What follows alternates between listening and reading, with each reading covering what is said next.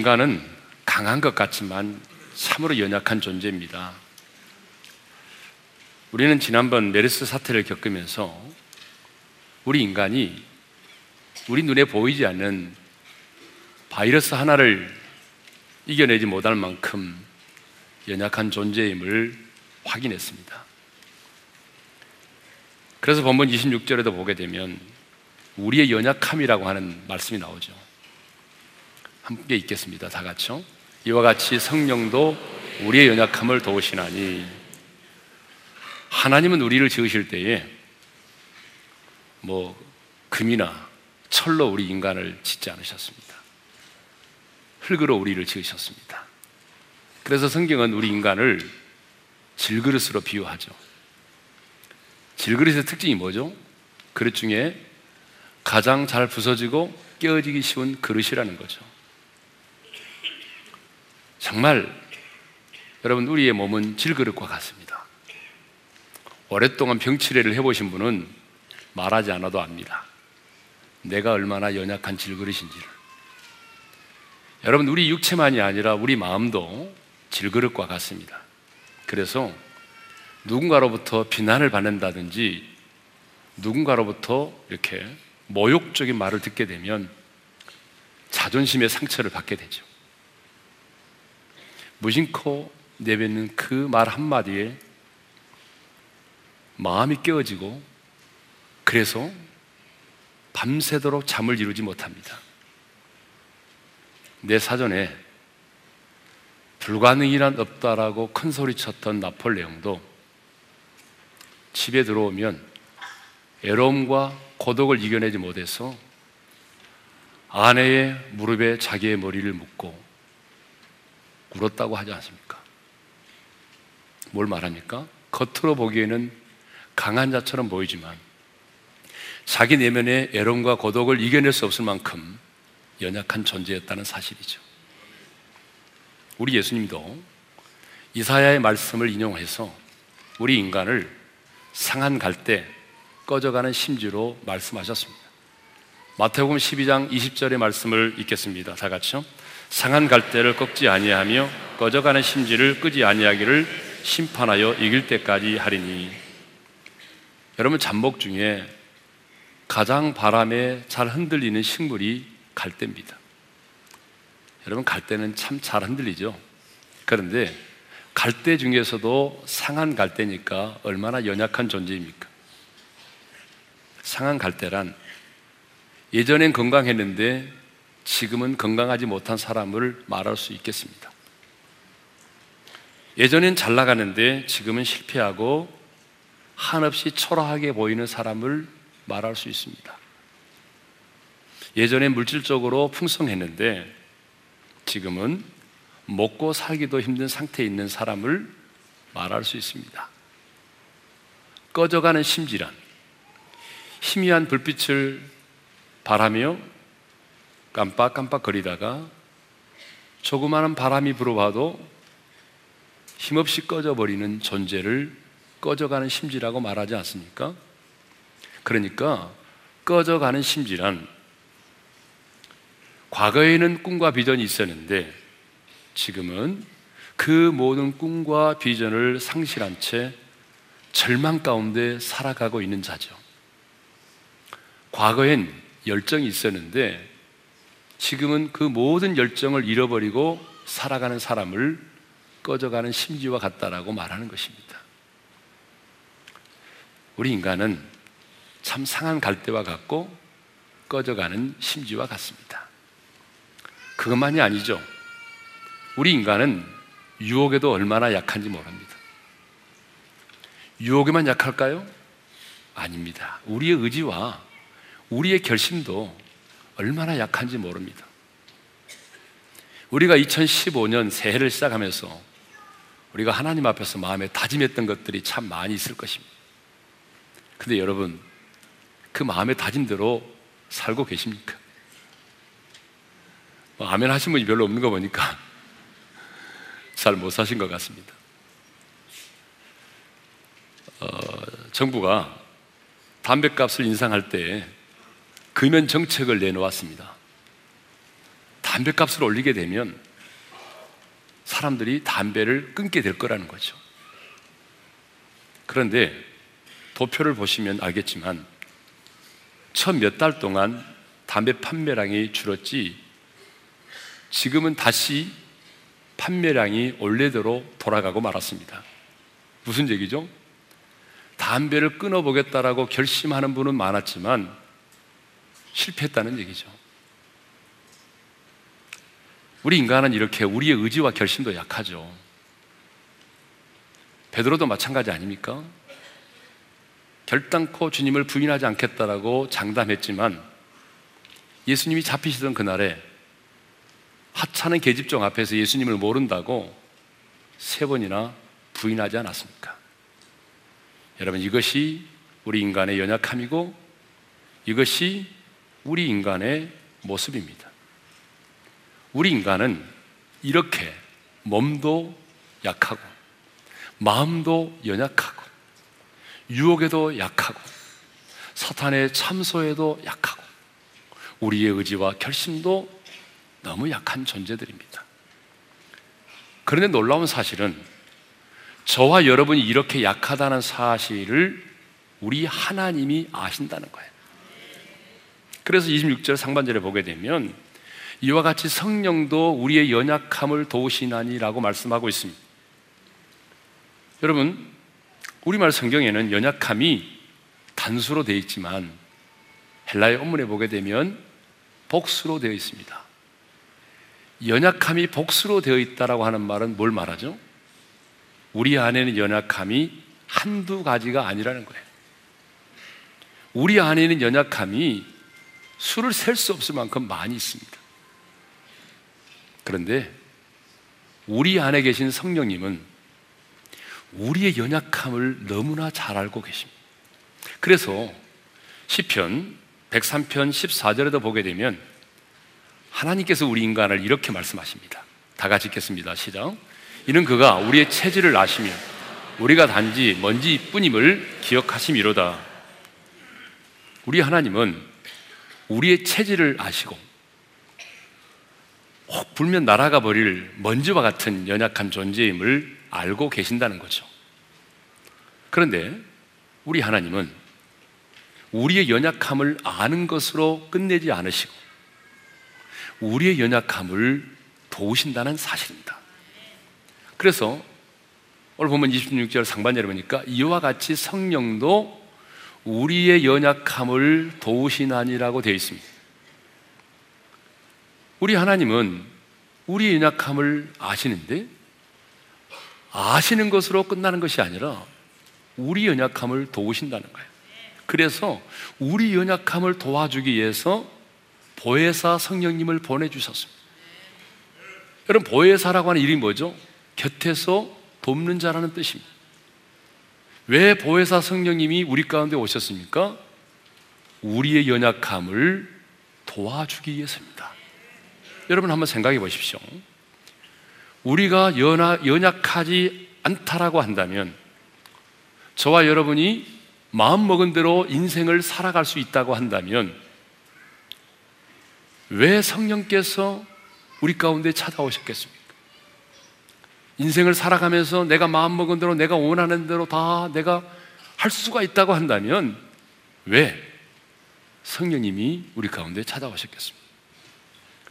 우리가 연약하기 때문에 우리를 도와주시기 위해서 성령 하나님께서 보혜사로 우리 가운데 찾아오신 줄로 믿습니다.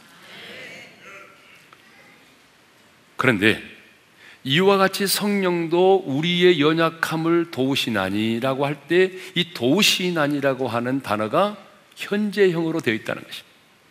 이와 같이 성령도 우리의 연약함을 도우셨다라고 되어 있지 않습니다. 이와 같이 성령도 우리의 연약함을 도우실 것이다가 아닙니다. 도우시나니 현재형입니다. 무슨 얘기죠? 성령님은 지금 우리를 도우신다는 것입니다. 우리 안에 계신 성령님은 과거에도 우리를 도우셨을 뿐만 아니라 미래도 우리를 도우시겠지만 중요한 사실은 지금 내가 처해 있는 내 삶의 현장 가운데서 가장 합당하고 적절한 방법으로 우리를 도우신다는 사실입니다. 그런데 우리 안에 거하시는 성령님은 어떻게 우리를 도우시느냐 하면 우리를 초월적인 인간으로 만들어서 우리로 하여금 우리의 상황을 돌파하게 하시는 것이 아니라는 거죠. 하나님은 그렇게 일하시지 않습니다. 우리 하나님은, 우리 성령님은 우리의 연약함을 도우심으로 우리로 하여금 이기게 하시고 감당케 하시고 승리케 하시는 것입니다. 그러므로 여러분의 연약함을 인하여 절망하지 않기를 바랍니다. 여러분의 연약함을 인해서 포기하지 않기를 바랍니다. 여러분의 연약함으로 인하여 내가 넘어졌다고 해서 여러분 주저앉기를 원치 않습니다. 여러분의 연약함은 죄가 아닙니다. 그러므로 여러분의 연약함을 부끄러워하지 마십시오. 세상의 사람들은 자신의 약함을 부끄러워합니다. 이 세상의 사람들은 자신의 약함을 수치라고 생각하고 그것을 숨기려고 합니다.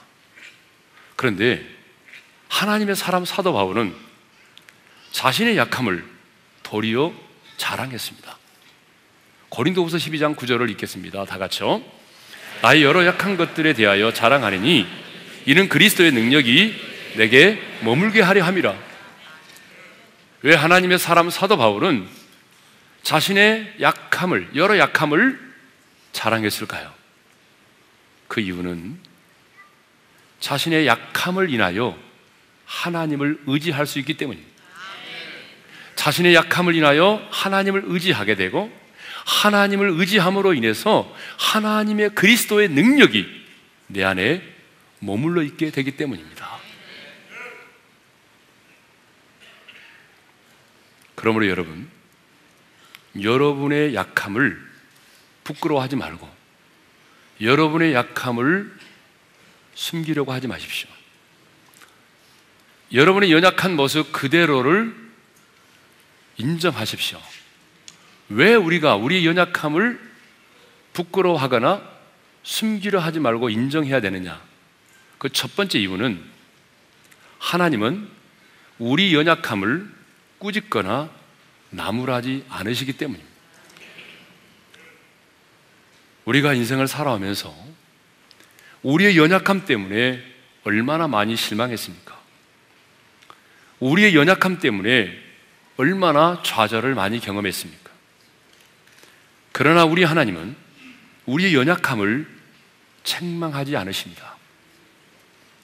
도리어 우리의 연약함이 있기에 그 연약함을 인하여 우리를 도우십니다. 그리고 우리는 그 우리 안에는 연약함을 인해서 하나님을 의지하게 되고 우리 안에 는 여러 연약함들 때문에 하나님을 인격적으로 깊이 만날 수 있게 되는 것입니다. 우리 안에 있는 여러 연약함 때문에 우리가 하나님 앞에서 스스로 교만하지 않게 되는 것입니다. 그러므로 우리의 연약함은 저주가 아닙니다. 그 연약함을 인해서 하나님의 능력이 우리 안에 머무르게 되는 것이고 그 연약함을 인해서 성령의 도우심을 받게 되는 것입니다. 그러므로 우리 안에 있는 연약함은 결코 우리 인생의 저주가 아닙니다. 우리 안에 있는 연약함은 도리어 그리스도의 능력을 경험하게 되고 성령의 능력을 경험하게 되는 축복의 통로가 되는 것입니다. 두 번째로, 왜 우리는 우리 안에 있는 연약함을 부끄러워하거나 숨기려고 해서는 되지 않고 연약한 모습 그대로를 인정해야 되는가? 그 두 번째 이유는 연약함을 인정하는 자만이 성령님의 도우심을 받을 수 있기 때문입니다. 여러분, 성령님은 아무나 돕지 않습니다. 성령님은 도울 자를 돕습니다. 성령님은 누구를 도우십니까? 자신의 연약함을 철저히 깨닫고 하나님을 의지하는 자를 도우십니다. 성령님은 자기 스스로 할 수 있다고 생각하는 자를 돕지 않습니다. 그러므로 내가 얼마나 연약하느냐 하는 것은 중요하지 않습니다. 내가 얼마나 내 자신의 연약함을 인정하고 성령의 도우심을 받으며 사느냐가 더 중요한 것입니다. 내 안에 있는 연약함이 무엇이냐가 중요한 게 아니라 더 중요한 사실은 내가 얼마나 내 자신의 약함을 인정하고 성령님의 도우심을 받으며 사느냐가 더 중요한 거예요. 내가 약할지라도 성령의 도우심을 받으며 사는 자는 결코 약하지 않습니다. 내가 약할지라도 성령님의 도우심을 받으며 사는 자는 결코 실패한 인생이 아닙니다. 중요한 것은 나를 도우시는 그 성령님이 지금 내 안에 거처를 정하고 내 안에 계신다는 사실입니다. 그리고 그 보혜사 성령께서 오늘 지금 이 순간 나를 돕고 계신다는 사실이죠. 그러므로 누가 강한 자입니까? 성경은 이렇게 말합니다. 그리스도 예수 안에 있는 자에게는 나의 약함이 곧 강함이 되는 거죠. 왜요? 나의 연약함을 인해서 내가 주님을 의지하게 되고 성령님이 나를 도우심으로 나의 약함이 그리스도 안에서 강함이 되는 것입니다. 그러면 우리를 도우시기 위해서 우리 가운데 찾아오신 성령님은 우리를 어떻게 도우실까요? 여러분, 우리 안에 계신 성령님은 먼저 우리를 위하여 기도하심으로 도우십니다. 왜 그럴까요? 그것은 하나님의 일하심의 방식이 언제나 기도를 통해서만 하나님께서 역사하시기 때문입니다. 그래서 우리 안에 계신 성령님도 여러분 전능하신 하나님이시지만 우리를 위하여 기도하심으로 우리를 도우신다는 사실입니다. 26절을 읽겠습니다. 다 같이요. 이와 같이 성령도 우리 연약함을 도우시나니 우리는 마땅히 기도할 바를 알지 못하나 오직 성령이 말할 수 없는 탄식으로 우리를 위하여 친히 간구하시느니라. 여러분 신앙생활에 있어서 기도만큼 예민한 게 없습니다. 기도는 영적인 호흡이라고 말하잖아요. 하나님과 나와의 관계에 있어서 기도는 영적인 호흡입니다. 여러분, 우리 육체의 생명도 3분 동안만 내가 호흡하지 못하면 여러분, 우리 육체의 생명이 끝이 납니다. 우리 영도 마찬가지. 거듭난 내 영도 끊임없이 끊임없이 하나님과 기도의 기도의 관계를 맺지 못하면 여러분 질식할 수밖에 없어요. 기도가 얼마나 중요한지 모릅니다. 그런데 여러분 기도 생활을 해보신 분은 아시겠지만 기도처럼 예민한 게 없어요. 우리 육체가 너무 피곤하고 그러면 기도가 잘 되지 않습니다. 정서적으로 스트레스를 너무 많이 받으면 기도의 문이 열리지를 않습니다. 그렇죠? 사탄의 참소를 받아서 죄책감에 눌리게 되면 기도의 문이 열리지를 않아요. 내 마음을 세상에 빼앗기게 되면 세상의 유흥에 빠져 있으면 너무 어떤 드라마에 집착해서 눈만 감으면 드라마가 떠오르신 분들 기도 잘 안 되죠. 참 예민한 게 기도입니다. 여러분 그러지 않아요? 전혀 그러지 않은 것처럼 앉아 계시니까 제가 당황스럽습니다. 정말 기도는 예민합니다. 기도처럼 예민한 게 없어요.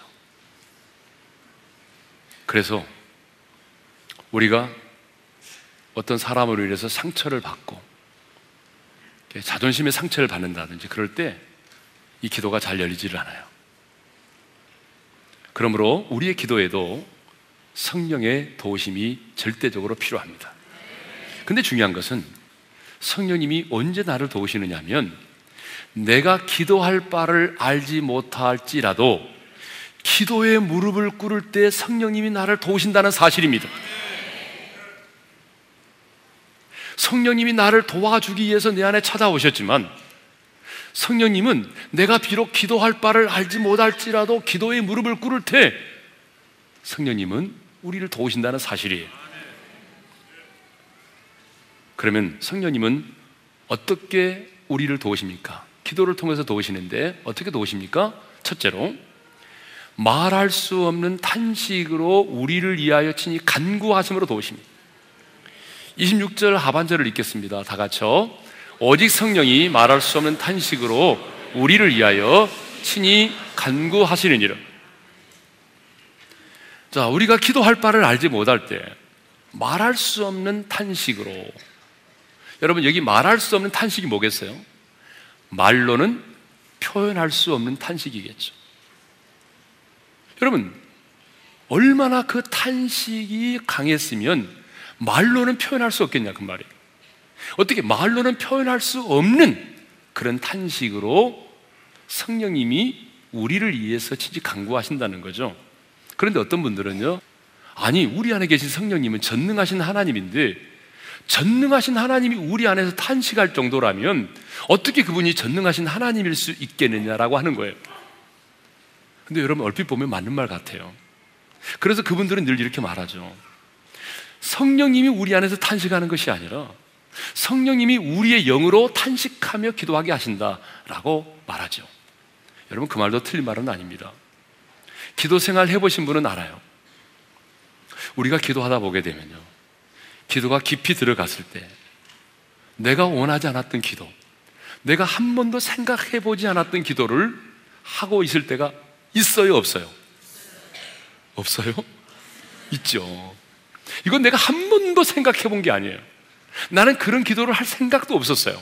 그런데 놀랍게도 기도가 깊이 들어가다 보게 되면 내가 한 번도 원하지 않았고 생각하지 않았던 뜻밖의 기도를 할 때가 있습니다.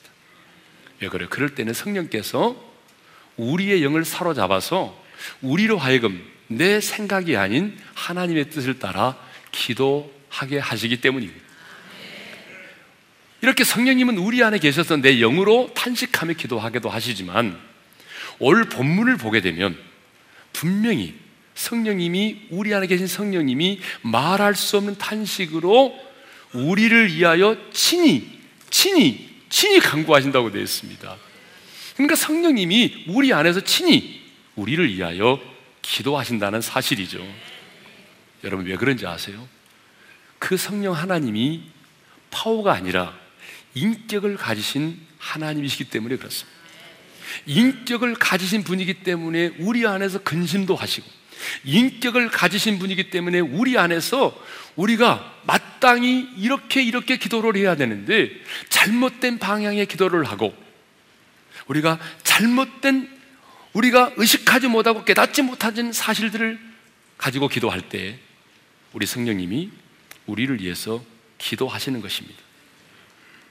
탄식은요, 아무나 하는 게 아닙니다. 여러분, 아무도 모르고 나와 전혀 관계가 맺어져 있지 않은 사람을 위해서 탄식하며 기도하는 사람을 본 적이 있습니까? 없습니다. 주로 누가 탄식하며 기도합니까? 부모가 자식을 위해서 탄식하며 기도할 때가 많습니다. 제가 목회하면서 보니까 자식이 부모를 위해서 탄식하며 기도하는 사람은 별로 본 적이 없습니다. 그런데 부모된 우리가 자식을 위해서 기도할 때 탄식하며 기도하는 분 정말 많이 봤어요. 초등학교 때만 해도 그렇게 주일학교 열심히 다니고 모범생이던 그 아이가 말이죠. 대학에 들어가더니 교회를 다니지 않는 거예요. 그리고 하나님을 부정하는 거예요. 더 나가서 어머니로 하여금 교회를 나가지 못하게 만드는 거예요. 그럴 때 그 어머니는 찢어지는 심정을 갖는 것입니다. 그 딸의 이름을 부르면서 탄식하며 눈물로 기도합니다. 이게 바로 자식을 위한 부모의 탄식이에요. 저는 단식에 기도하면 정말 잊을 수 없는 분이 한 분 계십니다. 고인이 되신 저의 아버지이십니다. 제가 장기 금식을 할 때 21일째 되는 날부터 물이 들어가질 않아요. 그러니까 물만 먹으면 토해내고 냄새가 너무 예민해져서 계속적으로 입덧하는 사람처럼 침을 뱉어냅니다. 그리고 잠을 이룰 수가 없었어요. 그러니까 여러분 장기 금식하면서 물 못 먹죠, 잠 못 자죠. 그러니까 거의 막 사경을 헤맬 정도예요. 그 소식을 듣고 저희 아버님이 올라오셨습니다. 저희 아버님 옆방에 계셨는데 제가 계속해서 토하고 침을 뱉고 힘들어 하니까 여러분 옆방에 계시는 아버님이 주무실 수 있겠습니까? 저희 아버님도 역시 밤새도록 탄식하며 기도하는 거죠. 제가 들었던 우리 아버님의 단식의 기도 소리는 이거였어요. 아버지, 주여, 이거밖에 없어요. 여러분 이것이 뭐죠? 탄식의 기도예요, 탄식의 기도. 사실 탄식은 아무나 하는 게 아닙니다. 사실 부모들 가운데도 자식을 위하여 탄식하며 기도하는 자 많지 않습니다. 예전에 부모님들은 내 자녀가 영적으로 문제가 생기면 그렇게 탄식하며 금식하며 자식을 위해서 기도했는데 여러분 지금의 부모님들은요 내 자녀의 영적인 상태를 바라보면서 탄식하며 기도하는 부모가 많잖아요. 여러분, 우리의 부모 된 우리도 자식을 위하여 탄식하며 기도하는 게 쉽지 않은데 놀라운 사실은 성령 하나님이 우리를 위하여 탄식하며 친히 강구하신다는 사실. 성령 하나님이 우리를 얼마나 사랑하셨으면 우리 안에서 부모도 하지 않는 그 기도를 우리를 위하여 탄식하며 기도하겠습니다. 그 성령님이 저와 여러분을 위하여 탄식함으로 기도하심으로 도우십니다. 두 번째는 하나님의 뜻대로 간구하심으로 우리를 도우십니다. 27절을 읽겠습니다. 다 같이요. 마음을 살피시는 이가 성령의 생각을 아시나니 이는 성령이 하나님의 뜻대로 성도를 위하여 간구하심이라. 여러분 신앙생활을 하다 보면 제일 어려운 게 뭐예요? 주일 성수? 뭐 주일 성수 기본이죠. 이건 아무것도 아니에요. 진짜 어려운 것은 하나님의 뜻을 아는 거예요. 하나님의 뜻을 알고 하나님의 뜻을 따라 기도하는 것입니다. 많은 경우에 우리는 하나님의 뜻을 알지 못한 채 그냥 기도할 때가 많아요. 그러나 우리 안에 계신 성령님은 하나님의 뜻을 정확하게 분명하게 아십니다. 왜? 성부 하나님과 성령 하나님은 서로의 생각을 아시기 때문이죠. 성령 하나님은 아버지의 깊은 것을 통달하십니다. 저와 여러분을 향한 하나님 아버지의 관심이 무엇인지, 저와 여러분을 향한 하나님 아버지의 거룩하신 뜻이 무엇인지, 우리 안에 계신 성령님은 정확하게, 분명하게 알고 계십니다. 그래서 우리를 위하여 기도하실 때 그 하나님 아버지의 뜻을 따라 기도하십니다. 성령님은 직접 우리를 위하여 기도하실 때가 있지만 또한 우리 안에 하나님의 뜻을 조명하여 주심으로 하나님의 뜻을 따라 기도하게 하실 때가 많이 있습니다. 그러므로 중요한 것은 내가 하나님의 뜻대로 기도하는 것입니다. 그런데 많은 분들이 이런 생각을 가지고 있더라고요. 하나님의 뜻대로 기도하면 손해본다? 이런 생각을 가지고 있어요. 그래서 하나님의 뜻대로 하는 기도가 겁이 나는 거예요. 그래서 겁이 나서 하나님의 뜻대로 기도하지 않는 분이 많이 계십니다. 근데 여러분, 여러분이 그렇게 생각한다면 하나님에 대한 이해가 잘못되어 있어서 그래요. 물론, 우리가 하나님의 뜻을 따라 기도하게 되면 내가 내려놓아야 될 부분들이 많이 있습니다. 우리 인간적으로 보게 되면 손해될 것처럼 보이죠. 그러나 여러분, 영혼의 관점에서 본다면 하나님의 뜻대로 하는 기도는 결코 손해되지 않습니다. 하나님의 뜻대로 하는 기도는 반드시 아름다운 열매를 맺습니다. 하나님의 뜻대로 하는 기도는 여러분 우리의 영혼을 파리하게 하는 것이 아니라 우리의 영혼에 영적인 희열을 갖다 주는 것입니다. 그래서 우리가 하나님의 뜻대로 기도를 해야 되죠. 우리 하나님 아버지는 이 땅의 모든 기도에 응답하지 않습니다. 여러분, 아무리 간절하게, 아무리 금식하며 기도한다 할지라도 우리 하나님은 하나님의 뜻을 따라 우리의 기도에 응답하시죠. 만일 하나님이 우리가 바라고, 우리가 원하고, 우리가 기도하는 대로 응답해 주신다고 한다면 이 세상이 어떻게 되겠습니까? 브루스 올마이티라고 하는 영화가 있습니다. 여러분 이 영화를 아마 대부분 보셨으리라고 생각하는데 이 영화에 나오는 주인공이 브루스라는 사람인데 이 브루스라고 하는 사람 어떤 사람이냐면 TV 방송국에서 일하는 리포터였습니다. 근데 방송국에서 일하다 직장 상사와 다투고 싸웠어요. 화가 나서 사표를 쓰고 나왔습니다. 화가 나서 사표를 쓰고 나왔는데 막상 할 일이 없는 거예요. 여러분, 화내고 사표 쓰지 마십시오. 막상 할 일이 없어요. 그래서 하나님께 뭐 화를 내면서 하나님께 불평을 쏟아냅니다. 그때 하나님께서 부르스에게 나타나셔서 이런 제안을 하십니다. 이건 영화입니다. 성경에 있는 내용 아닙니다. 네. 이런 제안을 하셨습니다. 내가 너에게 나의 전능한 힘을 일주일 동안 줄 테니까 네가 내 대신 7일 동안 하나님 역할을 좀 해라. 7일 동안 하나님 역할을 하라는 거죠. 나는 네 덕분에 휴가를 좀 다녀와야겠다. 하나님이 주시는 힘을 갖게 됐습니다. 전능자가 됐어요. 무리를 막 걷게 되는 거죠. 예. 신이 났습니다. 재밌었습니다. 자기가 원하는 대로, 생각하는 대로 다 됐습니다. 며칠 지나서 잠을 자려고 하는데 어디선가 시끄러운 소리들이 들려왔습니다. 수천, 수백만이 동시에 성도들이 드리는 기도 소리였습니다. 이 소리가 뭔가 들어보니까 이 지구촌 곳곳에서 수천, 수백만의 성도들이 부르짖어 기도하는 소리였습니다. 근데 그 소리 때문에 잠을 잘 수가 없었습니다. 그래서 그는 한 가지 방법을 택했습니다. 그것은 교인들의 기도가 인터넷 이메일로 올라오게 하는 것이었습니다. 그래서 모든 기도가 이제 이메일로 올라오는데 도저히 다 읽고 대답을 할 수가 없었습니다. 그래서 대답을 하다가 나중에는 모든 기도에 yes! 라고 응답을 하고 잠자리에 들었습니다. 그런데 이게 웬일입니까? 아침에 일어나서 보니까 도시에 막 폭동이 일어나고 사람이 불을 지르고 차를 뒤엎고 난리가 났습니다. 그런데 그 중에 한 남자가 무엇인가를 손에 들고 이렇게 외쳤습니다. 이것은 사기다! 이렇게 외쳤습니다. 왜 사기냐라고 물어봤더니 이렇게 대답합니다.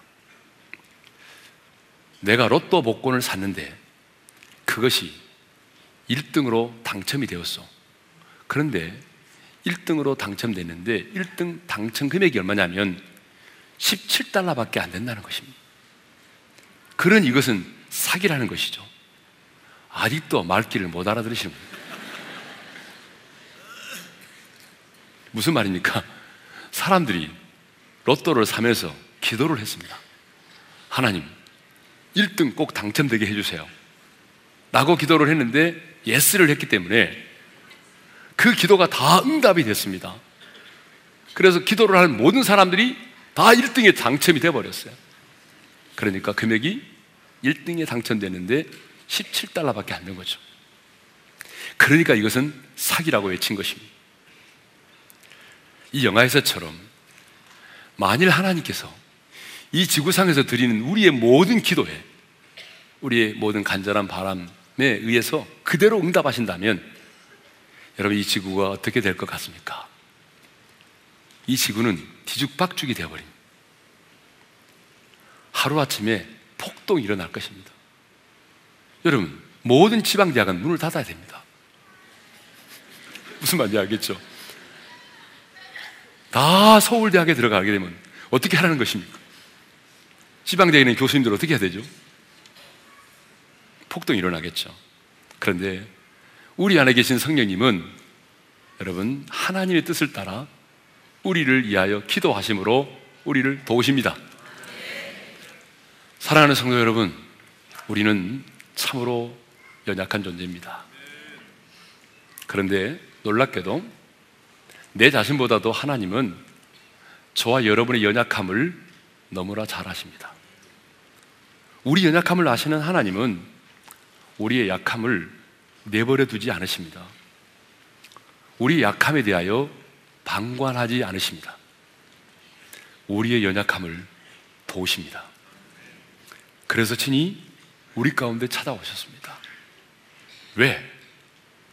천지 만물을 창조하실 때 그 수면에 운행하시던 성령 하나님께서 왜 우리 가운데 찾아오셨습니까? 예수 그리스도를 죽은 자 가운데 살리신 그 성령님께서 왜 우리 안에 찾아오셨습니까? 바로 저와 여러분을 도와주시기 위해서입니다. 우리가 기도할 바를 알지 못할 때 말할 수 없는 탄식으로 우리를 위하여 친히 간구하심으로 도우십니다. 하나님의 뜻대로 우리를 위하여 간구하심으로 우리를 도우십니다. 세상에 이보다 더 감사한 일이 있을까요? 여러분 이보다 더 감사한 일이 어디 있어요? 이보다 더 감격스러운 일이 어디 있어요? 그런데 우리는 이 사실을 까마득히 잊고 살아갈 때가 너무나 많습니다. 나를 도우시는 성령님이 내 안에 계신다는 이 사실을 내 안에 계신 성령님이 나를 도와주기 위해서 내 안에 오셨고 나의 오늘 또 나를 위하여 친히 탄식함으로 기도하신다는 이 사실을 나는 하나님의 뜻을 잘 알지 못하지만 하나님의 뜻을 따라 나를 위해 간절히 기도하고 계신다는 이 사실을 우리가 잊고 살 때가 얼마나 많이 있느냐 그 말입니다. 그래서 우리는 늘 이렇게 말합니다. 나는 왜 이렇게 살아야 하나? 너무나 많은 하나님의 사람들이 자신의 연약함만을 붙들고 씨름하며 비참하게 살아갑니다. 자신의 연약함만을 붙들고 하나님을 원망하고 부모를 원망하고 살아갑니다. 그러나 이제 여러분, 이제 여러분 안에 있는 연약함만을 붙들고 탄식하지 마십시오. 여러분 안에는 연약함을 가지고 주님 앞으로 나아오십시오. 그리고 성령님의 도우심을 구하며 그분 앞에 무릎을 꿇으십시오. 하나님은 전능하시지만 반드시 기도를 통해서만 일을 행하십니다. 그래서 성령님 역시 전능하신 하나님이시지만 우리 안에 계실 때 우리를 위하여 간구하심으로 우리를 도우시는 것입니다. 성령님은 아무나 도와주시지 않습니다. 자신의 약함을 인정하고 연약한 모습 그대로 나와 성령님의 도우심을 구할 때 우리를 위하여 기도하심으로 우리를 도우시는 것입니다. 나그네 인생길. 여러분은 누구의 도움을 받으며 살기를 원하십니까? 부모입니까? 직장의 동료입니까? 여러분, 인간의 도움은 오래 갈 수 없습니다. 성령의 도우심을 받으며 살기를 주님의 이름으로 축원합니다. 그렇다면 기도의 무릎을 꿇으셔야 됩니다. 아무리 오랫동안 신앙생활을 했을지라도 성령의 도우심을 받지 못하고 살아가는 자는 인생의 실패자입니다. 저는 오륜의 지체들이 자신의 연약함 때문에 실패자로 인생을 살기, 살지 않기를 원합니다. 자신의 연약함 때문에 불행한 자로 살기를 원치 않습니다. 도리어 내 안에 있는 나의 연약함 때문에 주님을 인격적으로 깊이 만날 수 있기를 소망합니다. 내 안에 는 나의 연약함 때문에 내가 하나님을 의지함으로 성령의 능력이 그리스도의 능력이 내 인생 가운데 머물러 있기를 원합니다. 나의 연약함 때문에 성령의 도우심을 받아서 지금 여러분이 처해 있는 그 상황을 뛰어넘고 사탄의 참소를 이겨내고 환희에 찬 삶을 살 수 있기를 주님의 이름으로 축원합니다. 특별히 이번 다니엘 기도회를 통해서 나를 도우시는 성령의 능력을 경험하여 하나님을 자랑하는 간증의 주인공이 될 수 있기를 주님의 이름으로 축원합니다. 나를 도우시는 성령님의 은혜에 감사하면서 이 찬양을 드릴 텐데 개사를 했습니다. 누군가 날 위하여 기도하네가 아니라 성령님 날 위해 기도하네. 오늘 성령의 도우심에 감사하며 이 찬양을 드리며 나가겠습니다. 당신이 지쳐서 기도할 수 없고 눈물이 빗물처럼 흘러내릴 때 주님은 하시네 당신의 약함을 사랑으로 돌봐주시네. 성령님 우리 손을 들고 성령님 날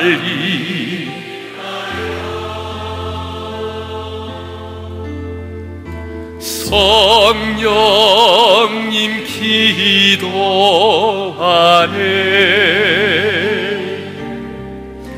내가 홀로 외로워서 마음이 무너질 때 성령님 날리 성령님 기도하네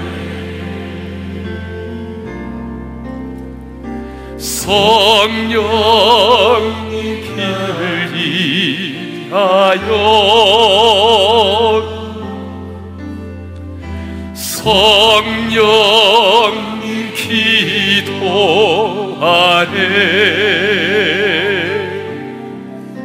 내가 홀로 외로워서 마음이 무너질 때 성령님 날이 기도하네. 우리 눈을 감고 기도하겠습니다. 오늘은 성찬식이기 때문에 제가 여러분을 대신하여 기도하겠습니다. 아버지 하나님